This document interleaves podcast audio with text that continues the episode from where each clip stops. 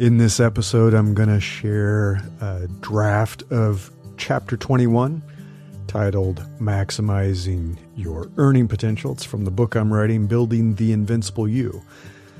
And in this book, I share a framework and some strategies for amplifying your power in your work and life, regaining your freedom so you can spend more of the time the way you wish you could, and building the future you want for yourself and your loved ones.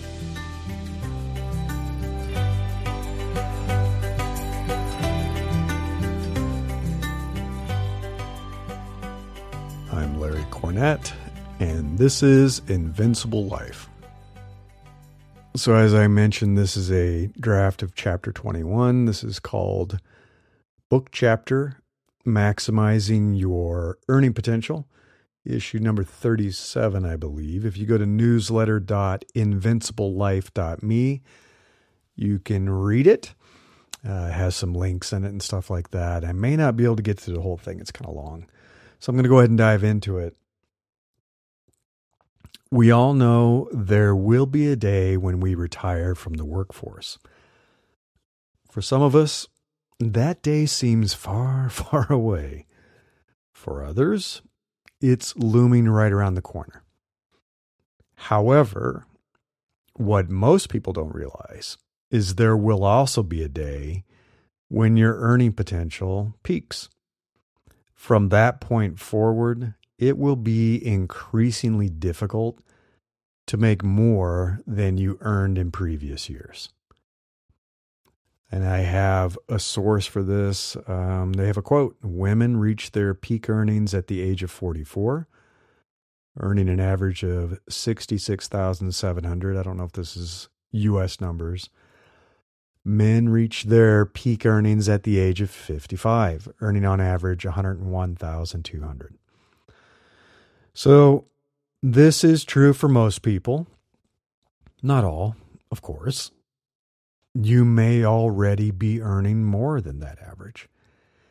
You may be lucky and continue to progress in your career well past the age of 44 or 55. But wouldn't you like to make as much as you possibly can for the work you do?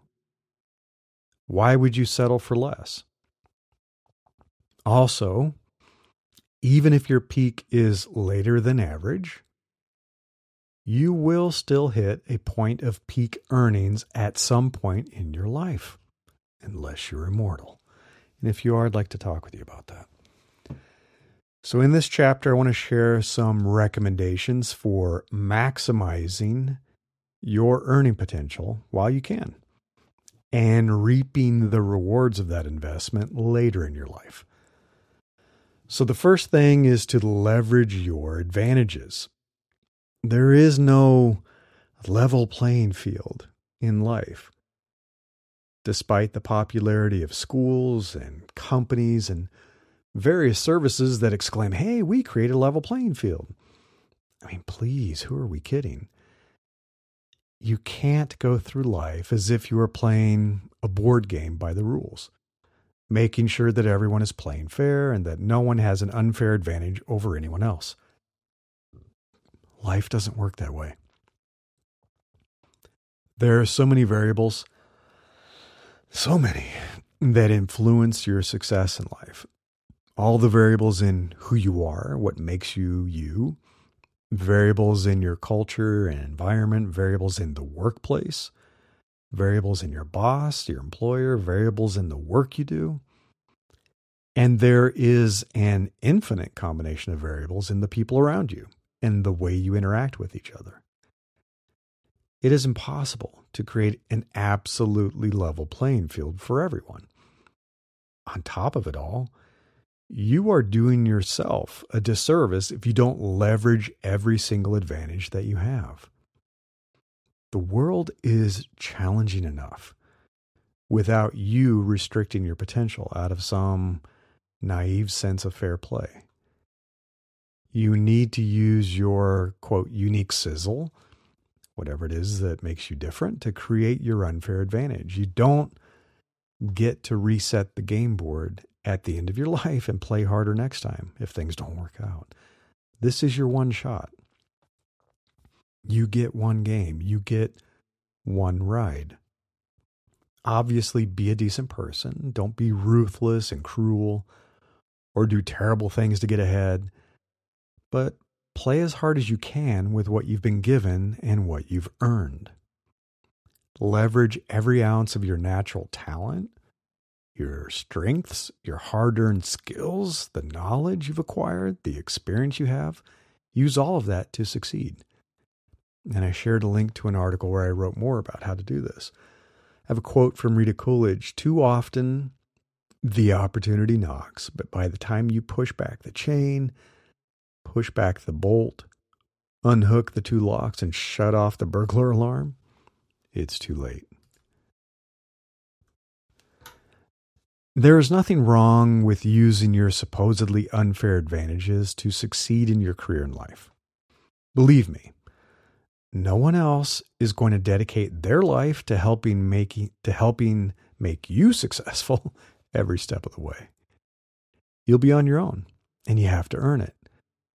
So, if you want to maximize your earning potential by receiving more opportunities, getting bigger raises, and landing great jobs, don't hold back. Use every advantage you can to open doors, make people like you, persuade others, and get what you deserve. So, I want to talk about leaning on your network. So, in chapter 14 of this book, I talked about how to create your powerful network and the value of, quote, weak ties for discovering new opportunities. If you've built a great network over time, for example, peers at school, coworkers, previous bosses, it can certainly be one of your unfair advantages. My network is one of my most valuable assets. I frequently talk about the power of warm introductions as a way to bypass the traditional job search process, which is a nightmare, by the way. I'm sure many of you would agree. Every single one of my amazing tech jobs over the last, I don't know what it's been, 20, 30 years, was the result of leveraging my network getting a warm introduction and having, quote, an inside champion. My grad school advisor introduced me to someone who helped me get my first job with IBM. A grad school friend introduced me to a hiring manager to land a summer internship with Apple. My managers and coworkers at Apple wanted to keep me on, so they helped me get hired full time at Apple later. My friend from Apple introduced me to a hiring manager at a startup to help me land a role as the first full time design employee there. After I launched my solopreneur design agency, all of the great folks in my consulting network helped me land gigs for several years. My friend from grad school and previous coworker at Apple hired me at eBay. A previous coworker from eBay worked his magic at Google to help me get an interview and secure a job offer. And my previous manager's boss at Apple is the one who actually ended up hiring me at Yahoo. So it was all through my network. Let me be clear though, I still had to interview for those jobs, and I had to do well enough to get an offer.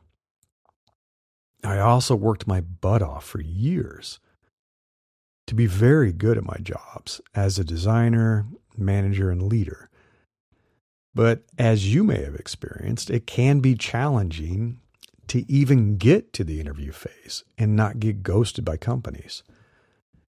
So, yeah, I guess you could say having a powerful network makes all the difference in the world for landing great jobs and boosting your lifetime earning potential. I don't know why people still use the spray and pray approach and think it's going to work. Someone recently shared on social media that they had applied online to something like 500 job openings and still hadn't landed a job or even secured a solid interview. I think they were getting ghosted. I mean, that's ridiculous. Another person created a bot that generated multiple variations of emails, cover letters, and a resume, and applied to thousands of jobs over three months. And let's just say the results were less than spectacular. They discovered, as I have, that the best jobs aren't left to games of chance like that. And here were the takeaways they shared it's not how you apply, it's who you know. And if you don't know someone, don't bother. Companies are trying to fill a position with minimal risk, not discover someone who breaks the mold. And the number of jobs you apply to has no correlation to whether you'll be considered. And you won't be considered for jobs you don't get the chance to apply to.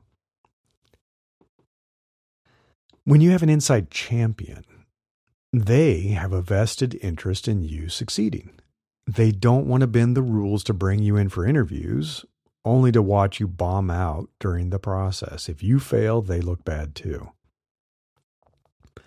Unlike the folks who got lucky and just happened to secure an interview with some random strategy, you will have someone who will champion you through the entire process. You know that getting that initial interview is only the tip of the iceberg.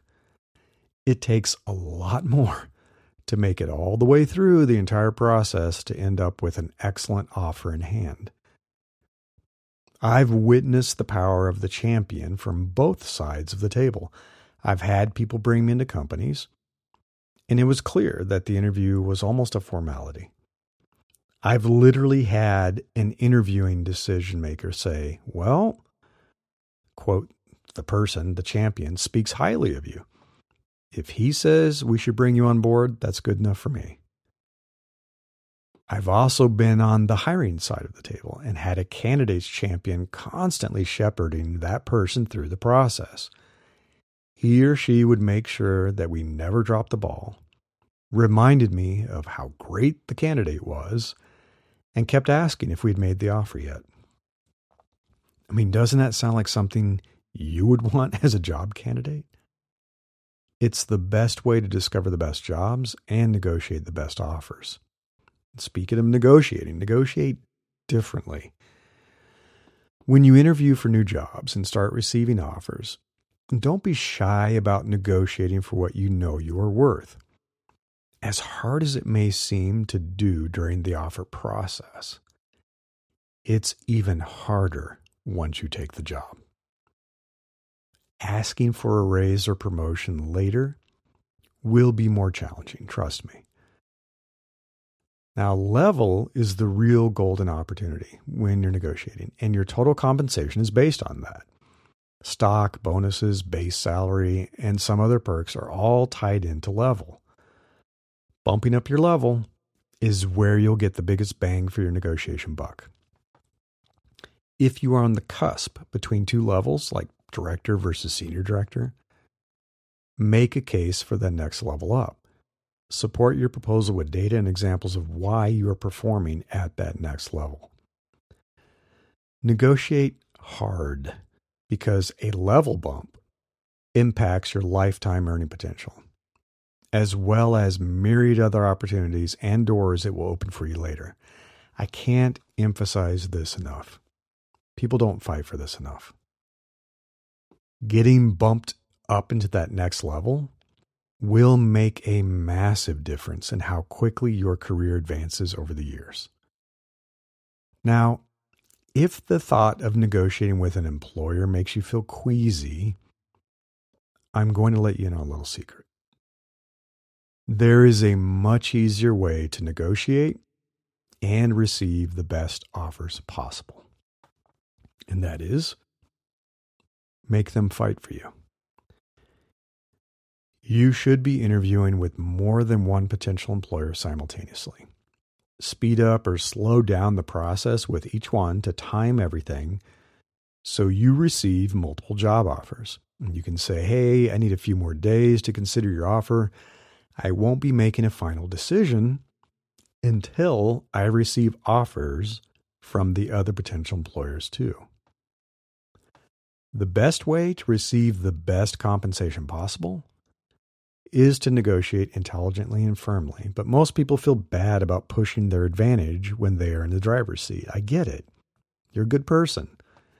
But there's nothing wrong with wanting a fantastic job offer. There's nothing wrong with being a strong negotiator to get what you deserve. Let me tell you, employers don't feel guilty about taking advantage of the previous job market conditions when they were playing candidates against each other, hiring people at below market compensation, and giving employees meager raises that don't even keep pace with inflation. I mean, that's going on right now. I know it isn't easy to push back and ask for what you want in just the right way. It can often feel like some complex strategy game where you don't know all the moves and consequences. Yet, when you don't negotiate hard enough, you are settling for less. And that's unfortunate because every new job is your most significant opportunity to boost your lifetime earning potential.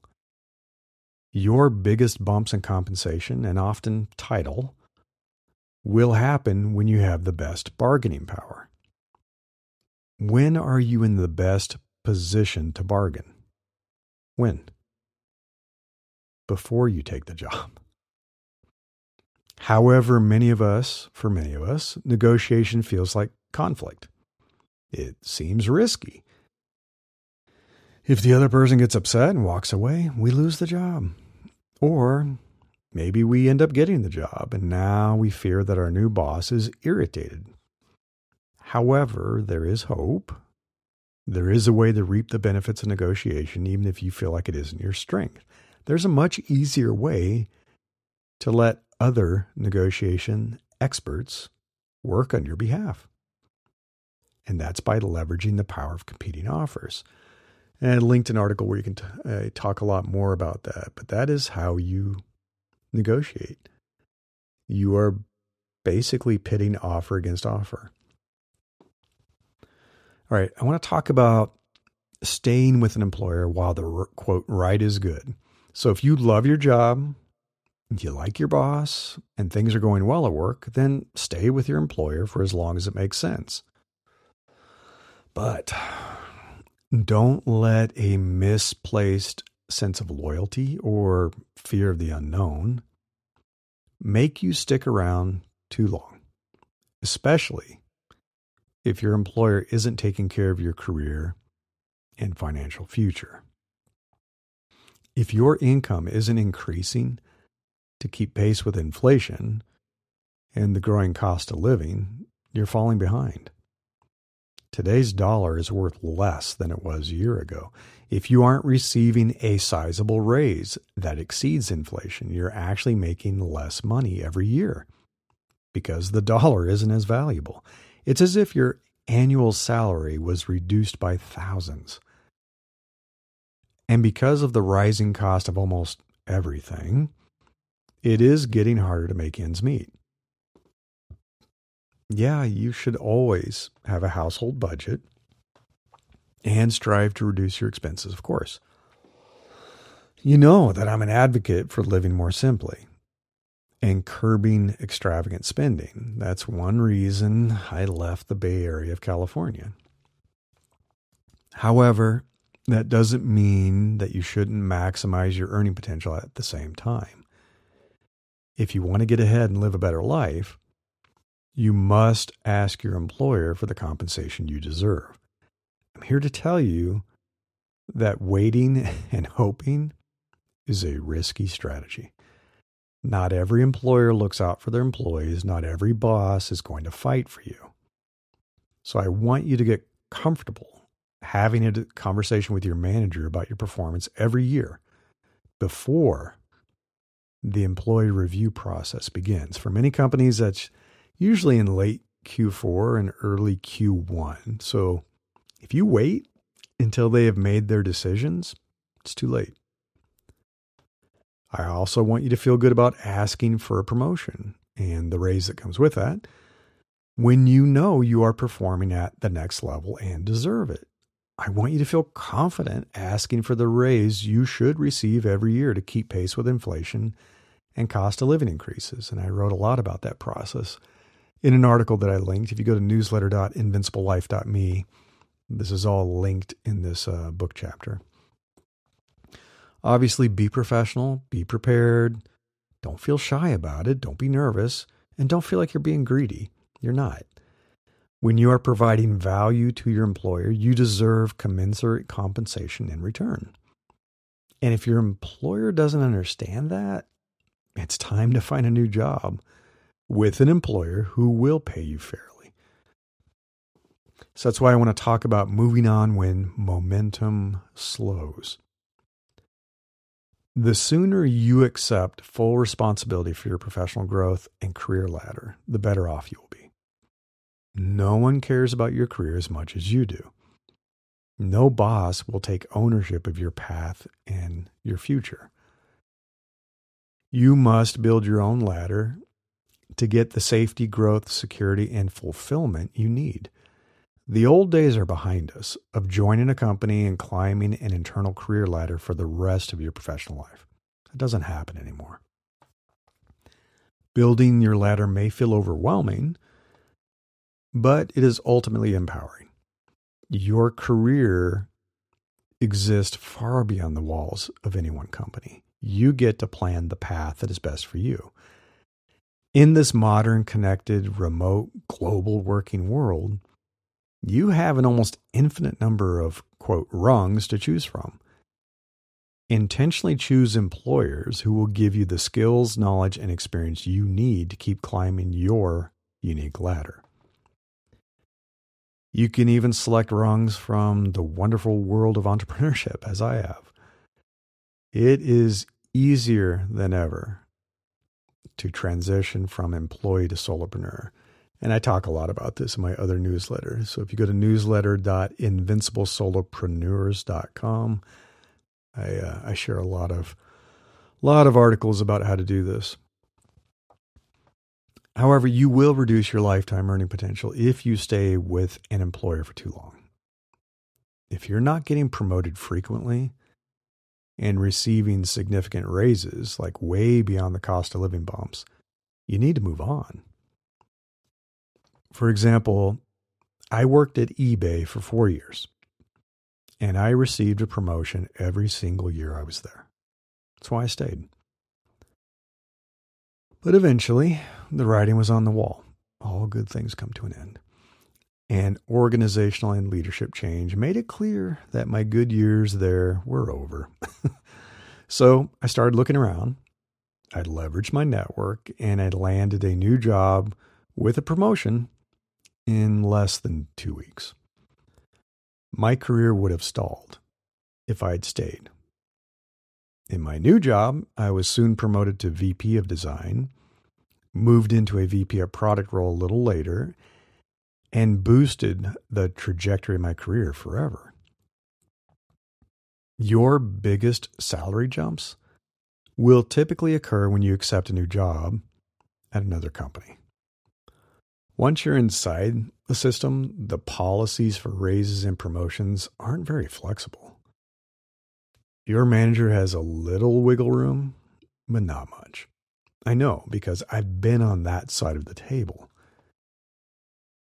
A new job offer is your chance to make the biggest impact on your lifetime earning potential. It's why I often recommend job hopping within reason quitting jobs too quickly doesn't look good. And now that's like, you know, if it's less than one to two years, that doesn't look so good. But staying too long will hurt you. It will hurt your lifetime earning potential. Job offers are also your best chance to elevate your total compensation with a sign on bonus, quarterly performance bonuses, stock, you know, stock options, stock grants, uh, and your base salary, of course you should always try to make a job change include a promotion.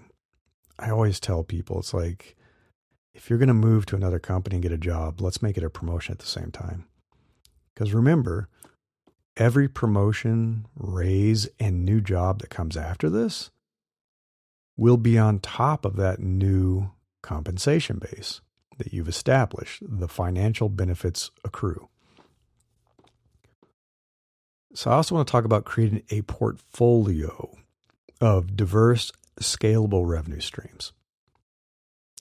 If your primary source of income is from one job and you have a single boss who controls your fate, you are vulnerable. You are also limiting your earning potential by only getting paid for your time. You essentially get paid once for the work performed for your employer, unless you've figured out some sort of rev sharing deal, which most people will never enjoy. I think this model is what most of us experience for the majority of our careers. It certainly was a reality for me. I had a few other smaller income sources, but the majority was from my full time corporate job. And you may be thinking that this is all well and good because you're doing a great job and you get along well with your boss, but that can change. If and when your great boss leaves, you know, they land a better job somewhere else, you may or may not end up with a new boss who works out just as well. Believe me.